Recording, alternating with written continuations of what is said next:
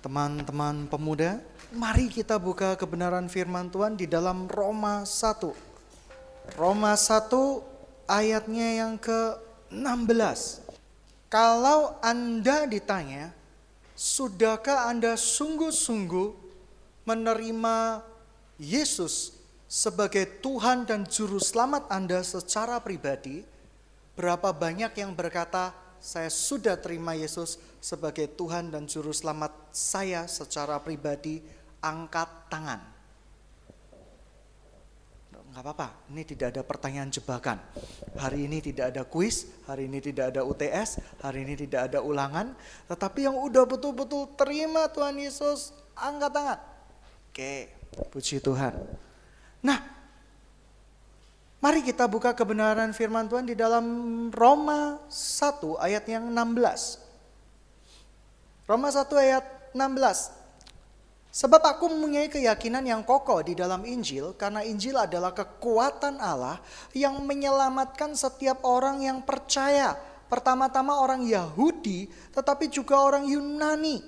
Sebab di dalamnya nyata kebenaran Allah yang bertolak dari iman memimpin kepada iman seperti ada yang tertulis orang benar akan hidup oleh iman. 18. Sebab murka Allah nyata dari sorga atas segala kefasikan dan kelaliman manusia yang menindas kebenaran dengan kelaliman. Karena apa yang dapat mereka ketahui tentang Allah nyata bagi mereka. Sebab Allah telah menyatakan kepada mereka Sebab apa yang tidak nampak daripadanya yaitu kekuatannya yang kekal dan keilahiannya dapat nampak kepada pikiran dari karyanya sejak dunia diciptakan sehingga mereka tidak dapat berdalih. 21 sebab sekalipun mereka mengenal Allah mereka tidak memuliakan dia sebagai Allah atau mengucap syukur kepadanya. Sebaliknya pikiran mereka menjadi sia-sia dan hati mereka yang bodoh menjadi gelap saya garis bawahi pikiran mereka menjadi sia-sia dan hati mereka yang bodoh menjadi gelap mereka berbuat seolah-olah penuh hikmat tetapi mereka telah menjadi bodoh. Mereka menggantikan kemuliaan Allah yang tidak fana dengan gambaran yang mirip dengan manusia yang fana. Burung-burung, binatang-binatang yang berkaki empat atau binatang-binatang yang menjalar. Karena itu Allah menyerahkan kepada mereka kepada keinginan hati mereka akan kecemaran sehingga mereka saling mencemarkan tubuh mereka. Mereka menggantikan kebenaran Allah dengan dusta dan memuja dan menyembah makhluk yang dengan melupakan, penciptanya yang harus dipuji selama-lamanya. Amin. Karena itu Allah menyerahkan kepada mereka kepada hawa nafsu memalukan Sebab istri-istri mereka menggantikan persetubuhan yang wajar yang dengan yang tidak wajar, lesbian.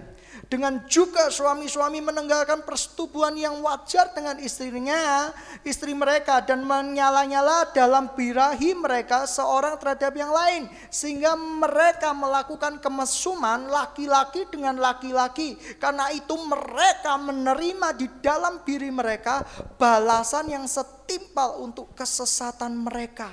Dan karena mereka tidak merasa perlu untuk mengakui Allah, maka Allah menyerahkan pikiran-pikiran yang terkutuk sehingga mereka melakukan apa yang tidak pantas penuh dengan rupa-rupa kelaliman, kejahatan, keserakahan, kebusukan, penuh dengan dengki, pembunuhan, perselisihan, tipu muslihat, kefasikan.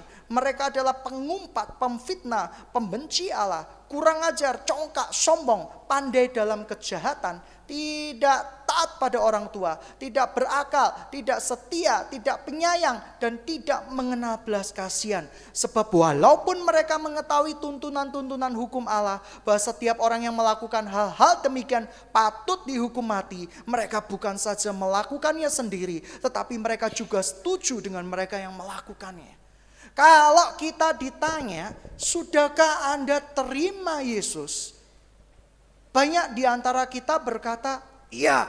kita udah terima dengan Yesus bahwa keselamatan itu bukan karena perbuatan baik, tetapi karena iman. Itu betul, itu tidak salah. Tetapi kalau kita mau pelajari Alkitab yang sesungguhnya, bahwa di dalam Kristus adalah ciptaan baru. Di dalam firman Tuhan tidak pernah tercatat bahwa di dalam Kristus adalah perubahan-perubahan kecil. Di dalam Kristus adalah ciptaan baru, new creation. Oleh karena itu banyak sekali yang merasa mengenal Tuhan tetapi sesungguhnya tidak kenal dengan Tuhannya. Teman-teman tahu, begitu banyak orang yang ngaku terima Yesus sebagai Tuhan dan Juru Selamat. Tetapi berapa banyak yang akan diselamatkan? Oh semua orang yang mengaku Tuhan Yesus sebagai Tuhan dan Juru Selamatnya akan diselamatkan. Ya, saya yakin. Asal Anda mengenal Tuhan Yesus yang bersumber dari Alkitab. Dahulu saya punya teman masa kecil. Teman kahyalan saya bisa membenarkan tindakan saya. Saya pernah berupaya menyabotase makanan ibu saya dengan memakai garam sebanyak-banyaknya. Ya kan? Dan saya bilang sama teman kahialan saya dan teman kahialan saya berkata bahwa I agree, tindakanmu bagus sekali. Yang jadi pokok permasalahan sekarang, mengapa banyak anak Tuhan yang ngakunya udah selamat warga kerajaan sorga, tetapi tingkahnya belum membuktikan dia adalah ciptaan baru. Cuma polesan, kalau dulu punya mobil pickup, pickupnya dikerudungi, kelihatannya baru, tetapi masih pickup yang lama, cuma dipoles. Kelihatannya catnya baru, padahal cuma didempol dan disepet ulang supaya kelihatannya bagus. Itu tidak disebut dengan ciptaan baru, itu disebut dengan hanya polesan-polesan kecil. Berarti Alkitab yang mengatakan bahwa di dalam Kristus adalah ciptaan baru itu bohong atau tidak? Tidak. Yang masalah kamu sembah Yesus yang versi mana? Saya berkali-kali sudah jelaskan. Yesus yang saya sembah adalah Yesus yang bersumber dari Alkitab. Yesus yang dari Nazaret yang bangkit pada hari ketiga di antara orang mati bukan Yesus, Yesus versi teman imajinasimu. Kalau engkau sedang dihimpit ke, ke, ke kemiskinan yang sangat. Saya dulu pernah punya Yesus imajinasi. Yesus ucapkan apa pun juga, tumpang tangan terhadap apa pun juga, itu akan menjadi milik saya di dalam nama Tuhan Yesus. Emangnya Yesus sinterklas? Kamu minta BMW dikasih BMW 5. Kamu minta Toyota Alphard sudah dikasih 5 Toyota Alphard. Kamu minta satu pacar dikasih lima pacar. Apa Yesus yang kamu sembah modelnya seperti itu? Hati-hati loh. Kalau kamu sembah Tuhan Yesus, kamu berkata Tuhan, hari ini saya ingin punya pacar Tuhan. Dan tiba-tiba suara hatimu yang kamu akui, kamu klaim sebagai Yesus berkata, iya tidak apa-apa anakku, go maju anakku, pacarannya yang hot ya, hati-hati itu bukan Yesus. Jangan-jangan benda atau patung yang kamu serupakan dengan Yesus. Oleh karena itu banyak orang Kristen KTP di muka bumi ini yang perbuatannya tidak menunjukkan dia adalah ciptaan baru. Sebab ciptaan yang lama itu akan dimusnahkan. Orang yang tidak mengenal Yesus secara sungguh-sungguh itu akan dimusnahkan. Begitu banyak saya punya anak rohani yang kadang saya sedikit jengkel, mereka tidak kunjung menjadi ciptaan yang baru. Bayangin. Statusnya di Facebook galau. Galau tingkat dewa. Ya ampun, dewa bisa galau, amin. Gitu ya.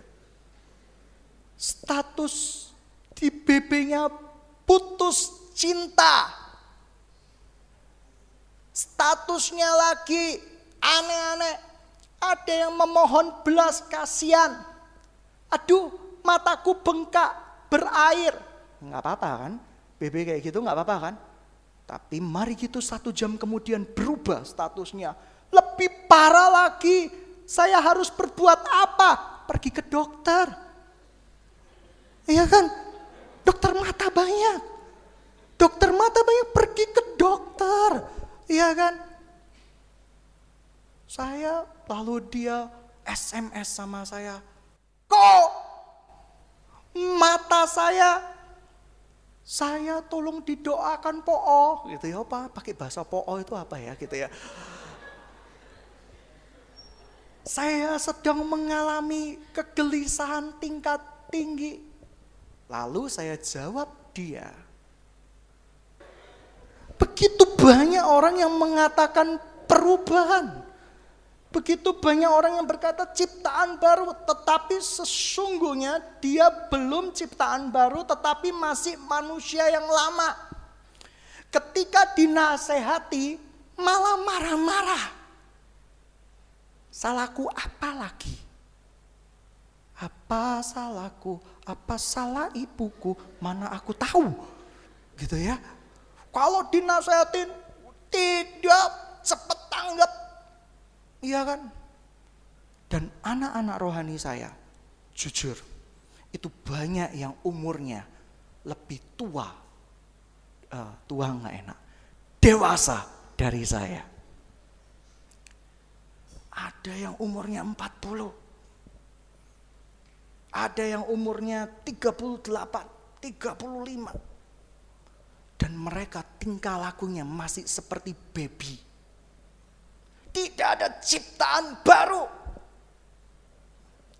Suatu saat saya keluar dari rumah saya, ada pegawai-pegawai di sebelah-sebelah rumah saya nyetel MP3 kenceng-kenceng, lagu dangdut. Tapi saya tersenyum simpul. Kenapa? Itu persis dengan apa yang dikatakan tentang anak-anak saya yang tidak bertobat-bertobat. Udah dewasa, masih jadi ABG. Anak babi gila. Yang tidak kunjung bertobat, yang tingkahnya semakin lama semakin anak kecil. Udah umur 40 tahun. Tapi sikapnya nggak berubah. Ada yang senyum-senyum, hafal lagu itu, ayo kita nyanyikan sama-sama. Sesat gereja ini nanti gitu ya, seperti itu. Saya nggak hafal, tapi pemban, eh, mohon maaf, pegawai-pegawai yang wah itu hafal, suka dangdutan. Saya tersenyum simpul. Saya SMS kepada salah satu anak rohani saya, hei ABG tua, gitu ya, seperti itu. Kamu belajar dewasa, umur udah dewasa, kamu disebut tidak boleh disebut dengan ABG tua, tetapi orang dewasa dengan segala kedewasaannya. Pernah lihat orang umur 40 tahun atau 30 tahun merajuk manja? Ngeri enggak? Di dalam dunia roh akan terlihat dia orang yang om-om yang umur 40 tahun pakai pempes, bisa bayangkan? Teman-teman yang dikasih Tuhan. Oleh karena itu banyak orang yang menghujat kekristenan dan berkata percuma sia-sia ikut Yesus. Saya mau kasih tahu hari ini, Anda tidak akan pernah sia-sia ikut Yesus. Kalau Yesus yang kamu ikuti, Yesus yang dari Alkitab. Bukan Alkitab yang katanya hamba Tuhan. Kamu tidak pernah belajar. Alkitab yang katanya radio. Alkitab yang menurut versi pemikiranmu sendiri. Ketika hamba Tuhan berkata, kalau engkau menginginkan sesuatu, pegang mobil itu, amini itu akan menjadi milikmu. Kamu paling suka Yesus yang seperti itu. Padahal itu bukan Yesus, itu sebagian besar, sebagian kecil dari karya Yesus di dalam hidup kita, tetapi itu bukan sifat Yesus yang sebenar-benarnya. Oleh karena itu, Alkitab mencatat telah disediakan tempat bagi mereka yang menggantikan gambaran Allah yang sejati dengan gambaran Allah manusia, yaitu Yesus yang kamu gambar menurut versi dan keteranganmu sendiri-sendiri. Oleh karena itu, iblis sedang mempersiapkan neraka. Eh, sorry, Tuhan sedang mempersiapkan neraka dan iblis sedang mempersiapkan sebanyak mungkin anak-anak muda kalau bisa, kalau mungkin dijadikan selir-selirnya di neraka. Karena apa? Karena tidak pernah mengalami yang namanya perubahan demi perubahan. Teman-teman yang dikasih Tuhan, apa yang membuktikan kamu punya Yesus yang sejati? Saya mau tanya. Sikapmu yang aneh-aneh. Ya kan? Oh, status BB yang aneh-aneh. Ya, waduh. Gila banget sekitarku. Pusing deh. Wah, apakah itu new creation? Gila, dosennya killer banget. Mati aja dia. Uh, ada loh yang statusnya seperti itu. Apakah itu membuktikan kamu anak Tuhan? Bullshit. Pendetanya khotbah lama banget. Kalau lama saya harus bilang teriak sambil bilang wow gitu. Enggak kan? Teman-teman yang dikasih Tuhan. Saya percaya. Ya saya gemas sekali. Dengan beberapa PB dari anak-anak saya. Yang mengatakan bahwa saya sedang sakit, saya sedang perlu ke dokter, forget it. Kamu boleh berkeluh kesah, kasih BB yang bagusan dikit dong. Segala perkara dapat kutanggung di dalam dia yang memberikan kekuatan padaku. Jangan statusnya air mata, cengeng, hati patah, hati hancur. Ya kan? Tidak perlu seperti itu. Nah, teman-teman yang dikasih Tuhan kita lanjut ya. New creation, ciptaan baru, ciptaan baru itu nggak bisa dibohongi. Ciptaan baru itu berarti perubahan yang dramatis yang membuat engkau melihat orang sekelilingmu melihat engkau beda. Ada something yang different with you. Ada sesuatu yang engkau rasakan indah. Yang kamu bisa orang sekelilingmu bisa berkata, "Wow, Dan mereka koprol sambil teriak, wow. Teman-teman yang dikasih Tuhan. Siapa Yesus? Yesus itu Tuhan. Satu-satunya Tuhan. Yang oleh karena dosa-dosa umat manusia, dia rela turun ke muka bumi ini untuk menyelamatkan dosa kamu dan dosa saya supaya kita tidak binasa menerima dia berubah setiap hari seperti dia. Saudara, Yesus yang saya kenal bukan Yesus entertainment. Pernah bayangin Tuhan Yesus khotbah di atas bukit? Dengan efek cahaya. Wish, sinar laser. gitu ya. Wah, Petrus pakai gitar, treng neng neng neng gitu ya. Wah, Yudas pakai kempiengan yang isinya koin emas, ciki ciki ciki ciki gitu ya seperti itu. Yesus tidak perlu seperti itu. Lalu Lukas dengan lemah lembutnya angkat tangan. Are you ready? Gangnam Style. Hei, shalom. Apa Yesus yang kamu kenal seperti itu? Kalau Yesus yang di dalam imajinasimu seperti itu, forget it, itu bukan Yesus. Tetapi banyak anak-anak Tuhan dan alat-alat Tuhan di panggung, jongos-jongosnya Tuhan di panggung, saya ini jongosnya Tuhan di panggung. Yang berusaha mencuri kemuliaan Tuhan dan menjadikan dia menjadi satu-satunya figur yang seakan-akan kalau tanpa dia Yesus gak bakal hadir. Emangnya Yesus itu rosetan apa? Harus didatangkan dengan dukun tingkat tinggi.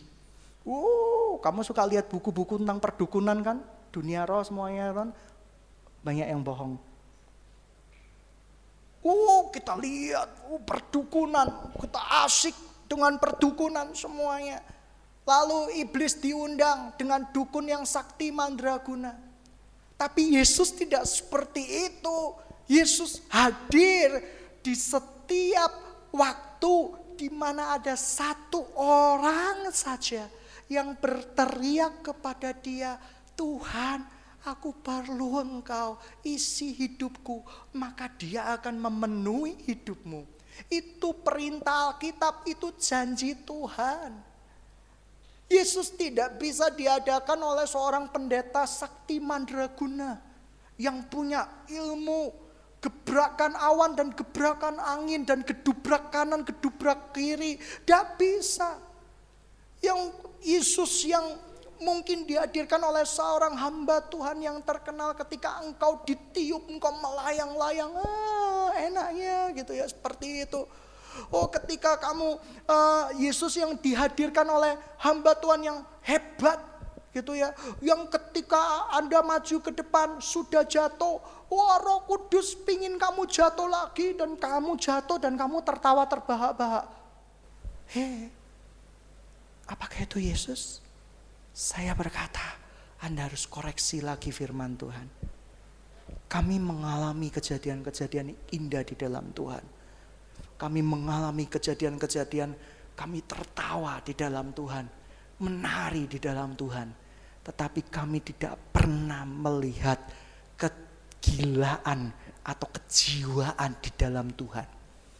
Pernah lihat di sebuah kebaktian orang menggonggong-gonggong, oh Yesus. Orang gila. Yesus gak seperti itu. Dan orang-orang yang hadir. Yang gak pernah belajar Alkitab. Yang tiap malam cuma midnight show. Yang tiap malam cuma pergi ke tempat-tempat makanan yang gak pernah baca Alkitab melihat kejadian-kejadian seperti itu. Dan mereka percaya inilah yang dikirimkan Tuhan bagi kita. Dan jangan heran pada hari-hari penghakiman Tuhan Yesus datang.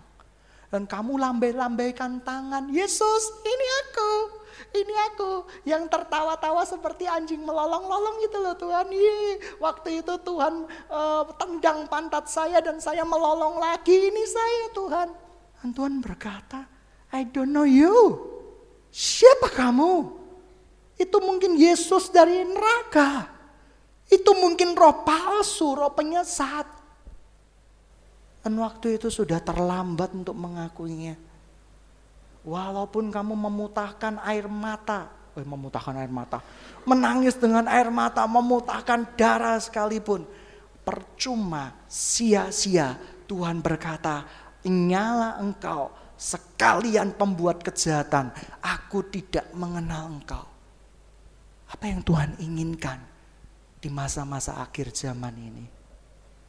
Maukah hari ini kita berhenti sejenak memulai pengertian Yesus yang benar dari Alkitab.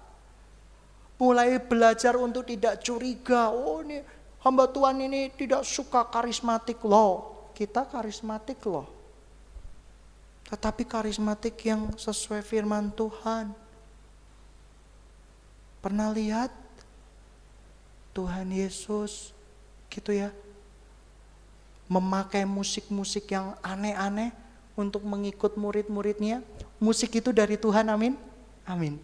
Tapi musik-musik yang terlalu duniawi untuk menceritakan Yesus yang sorgawi tidak akan bisa masuk. Kayak tadi musiknya, ya kan?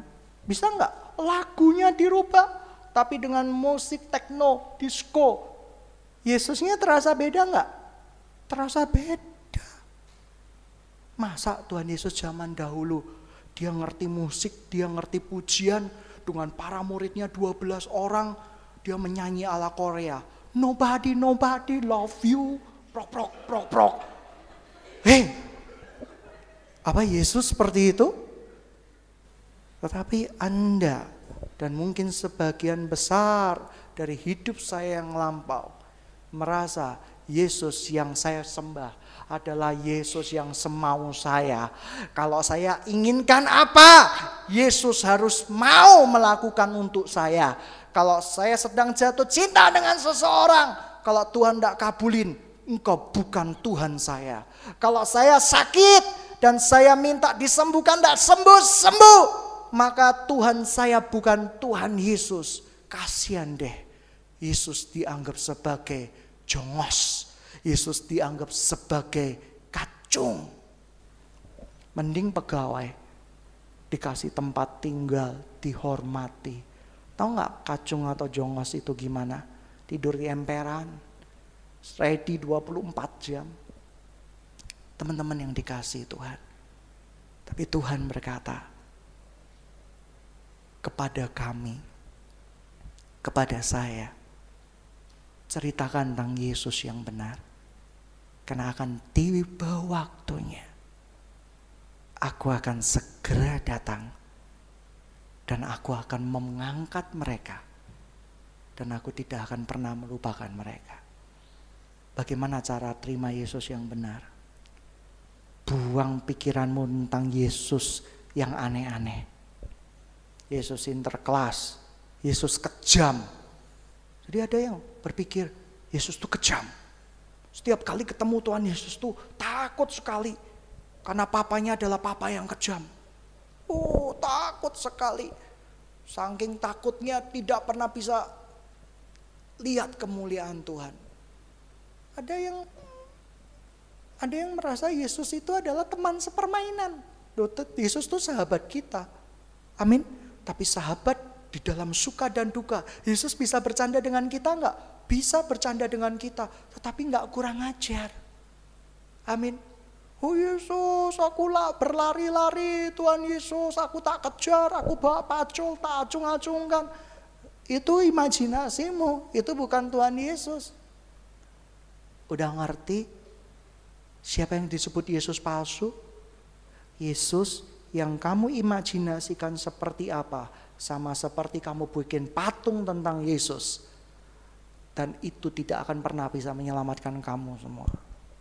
Tetapi Yesus yang benar adalah Yesus yang hari ini kamu belajar merasakan. Kamu belajar mendekap dia dan berkata, Tuhan, aku mau ngerti kamu. Aku mau mengenal engkau yang bersumber dari firmanmu izinkan aku. Aku mau berubah. Aku mau mendengarkan firmanmu. Aku mau belajar firmanmu. Aku mau belajar mengerti pribadimu. Itu Yesus yang akan membuat engkau berkata, hari ini juga namaku sudah tercatat di dalam kitab kehidupan dari Yesus yang benar. Shalom. Saya begitu banyak melayani pelayanan KKR. di masa lampau. Ratusan orang, ribuan orang terima Yesus. Tetapi saya kurang yakin kalau mereka tidak dapat kebenaran yang sesungguh-sungguhnya akan muncul banyak versi Yesus. Setelah mereka maju ke depan mimbar, apa yang terjadi? Besoknya ngajak orang dengan ngancam. Mau ke gereja aku enggak? Atau gua bunuh kamu. Yesus gangster. Itu di imajinasinya Yesus tuh pakai tato. Dengan gambar, dengan lengan dijahit seperti Popeye ya seperti Brutus kok Popeye gitu ya seperti Popeye kan keceng gitu ya seperti itu wow gede badannya amin jangan amin ini ini ayo teman-teman waktunya udah dekat. Sudah sangat dekat. Kamu mau tahu kenapa AC ini panas? Saya lihat di badan antariksa Amerika mengatakan bahwa hari-hari ini bumi sedang terancam dengan pemanasan global. Perubahan iklim itu sudah dinubuatin Tuhan loh sebelum kedatangannya. Perubahan iklim, oleh karena itu badan Amerika kepingin merubah sejarah. Dia kepingin menembak sebuah komet. Ya, menembak sebuah komet dengan harapan partikel-partikelnya yang berisi proton, ada partikel negatif, partikel positif, maklum teknik kimia dulu minimal ngerti lah kayak gitu gitulah ya, tidak henpen-henpen soro lah gitu ya. Oh, positif negatif dia itu berubah ketika masuk ke atmosfer bumi diharapkan iklim berubah kembali menjadi netral. Tapi yang jadi pokok permasalahan nembaknya pakai apa? Suruh Superman apa pakai sinar lasernya. Uh, sit gitu ya, duar, wah menyelamatkan bumi. Ya teriak aja. Atau pakai Spiderman, pakai jaring laba-labanya, seret, seret, seret, seperti itu. Oh, amin. Atau Fantastic Four yang kamu bisa menyelamatkan bumi ini. Berubah, wah. Enggak. Tapi bumi akan segera binasa. Dan Tuhan katakan, akhir zaman banyak roh penyesat dan penyesatan muncul dari gereja Tuhan sendiri. Anda mengultuskan saya, Anda sesat. Karena dia yang layak disembah. Jongosnya Tuhan kamu sembah. Jongosnya Tuhan kamu idolakan. Tersedia apa? Apa yang bisa disediakan jongos Tuhan untuk kamu di surga besok? Rumah dengan permata. Atau rumah guguk dengan sesuatu yang indah. Tidak bisa. Kamu nggak disediakan apa-apa. Ngemper di sorga. Itu pun kalau masuk sorga. Tapi kalau kamu sembah Tuhan Yesus yang benar. Sorga milikmu. Dan ketika engkau menutup mata, engkau nggak takut. Ada banyak anak-anak Tuhan yang ketika mereka berusia 60-70 tahun, mereka ketakutan mati. Mereka nggak yakin ketemu dengan Yesus. Padahal mereka udah lama jadi orang Kristen. Yesus mana yang kamu sembah? Anda yang menjawabnya sekarang. Tapi hari ini saya punya berita sukacita. Tuhan memilih saya dan Anda untuk menceritakan kepada kota Surabaya, kota-kota yang ada di Indonesia bahwa Yesus yang asli akan segera datang. Akan mengubah hidupmu menjadi sebuah gelombang lawatan yang indah. Hidupmu akan dipoles Tuhan. Dirubah Tuhan. Dengan cara yang ajaib. Dengan cara yang indah. Sehingga orang-orang di sekitarmu bisa melihat engkau dan berkata, sungguh engkau memiliki Tuhan yang benar karena hidupmu berubah. Hai teman-teman yang dikasih Tuhan. Sudah siap terima Yesus yang benar. Saya nggak akan tantang Anda macam-macam. Saya cuma kepingin Anda yang mau terima Yesus yang benar. Anda sekarang berdiri. Berdiri Tidak usah acara musik-musikan. Biasanya kasih musik-musik yang syadu dulu. Enggak. Ini keputusan Anda. Anda yang mau terima Yesus yang benar, sekarang berdiri. Nah, nggak usah lihat kiri kanan belakang. Di belakang ada Yesus kok. Yesus ada di hatimu. Sekarang pemain musik maju ke depan. Mari kita tutup mata kita. Renungkan ini baik-baik. Teman-teman yang dikasih Tuhan. Sungguh teman-teman yang dikasih Tuhan.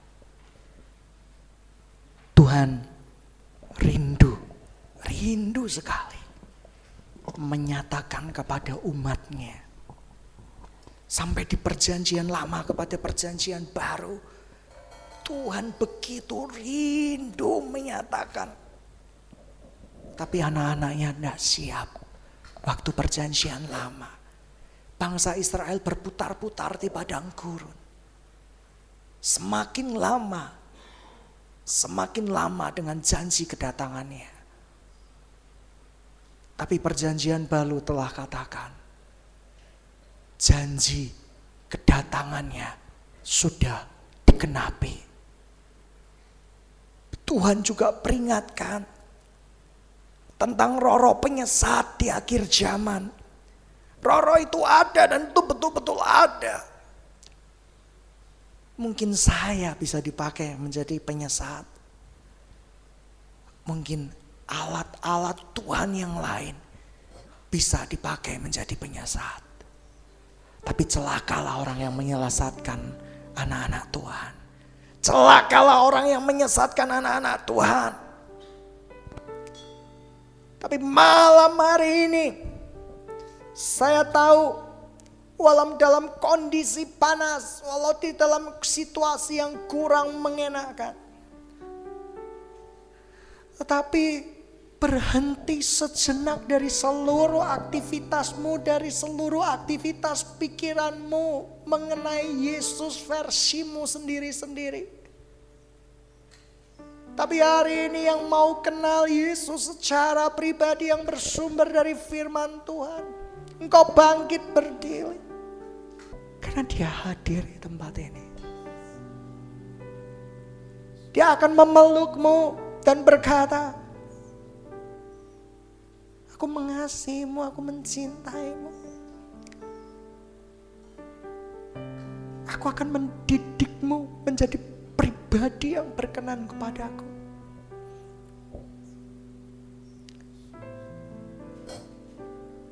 dan coba.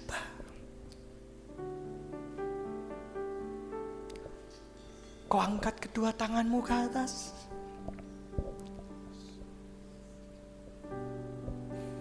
Kau angkat kedua tanganmu ke atas. Ketika saya mengenal Yesus, saya tahu saya bukan pribadi yang baik, arogan, mudah tersinggung, mudah marah tapi ketika saya kenal Yesus, pribadi yang bernilai itu, saya perlahan-lahan belajar untuk mengasihi. Saya perlahan-lahan belajar untuk melepaskan. Saya perlahan-lahan belajar untuk memikul salib dan mengikut dia. Saya belajar untuk bagaimana cara berkorban, menyerahkan hak saya. Sebagai gantinya, Tuhan datang di dalam hidup saya dan berkata, Aku mengenalmu. Tapi hari ini malam yang sama, Tuhan hadir di tempat ini. Anda yang semua yang mengangkat tangan, Rentangkan tanganmu sedikit ke depan. Peluk pribadi yang sekarang ada di depanmu. Tapi saya nggak melihat, lakukan saja. Peluk.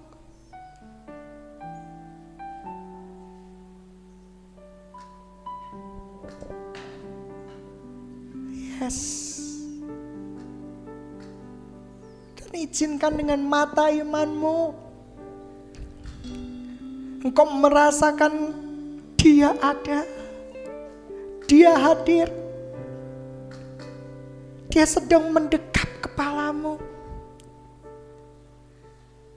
Dia sedang membelai rambutmu. Ini aku.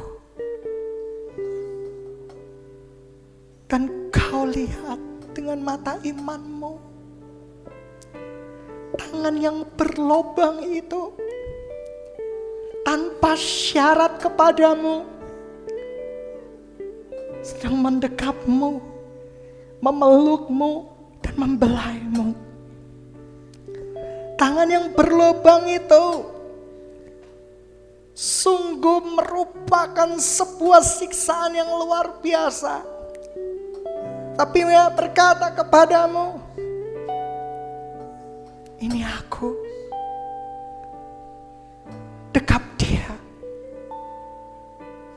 Jangan malu-malu, dekap dia. Dan lalu kalian berkata, curahkan semua isi hatimu di dalam hatimu. Saya rasakan ada hati-hati yang kehilangan cinta. Engkau mulai menggantikan cintamu kepada dia dengan cinta-cinta yang rendah di muka bumi ini. Engkau mulai menggantikan cinta yang luar biasa itu dengan jenis-jenis cinta yang lain. Tuhan cuma mau berkata, tarik nafasmu panjang. Ketahuilah, aku menjagamu, aku melindungimu. Akui semuanya di hadapan Tuhan. Saya merasakan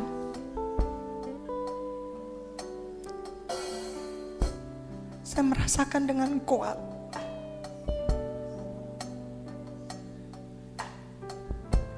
Dia ingin menghapus semua imajinasimu yang tidak benar. Dia ingin menghapus. Saya tahu persis ada beberapa orang yang berjuang melawan pikiran-pikiran yang tidak benar. Tapi engkau nggak bisa apa-apa. Engkau hanya bisa biarkan dia melawannya untukmu. Biarkan dia melawatmu dan mendoakanmu malam hari ini.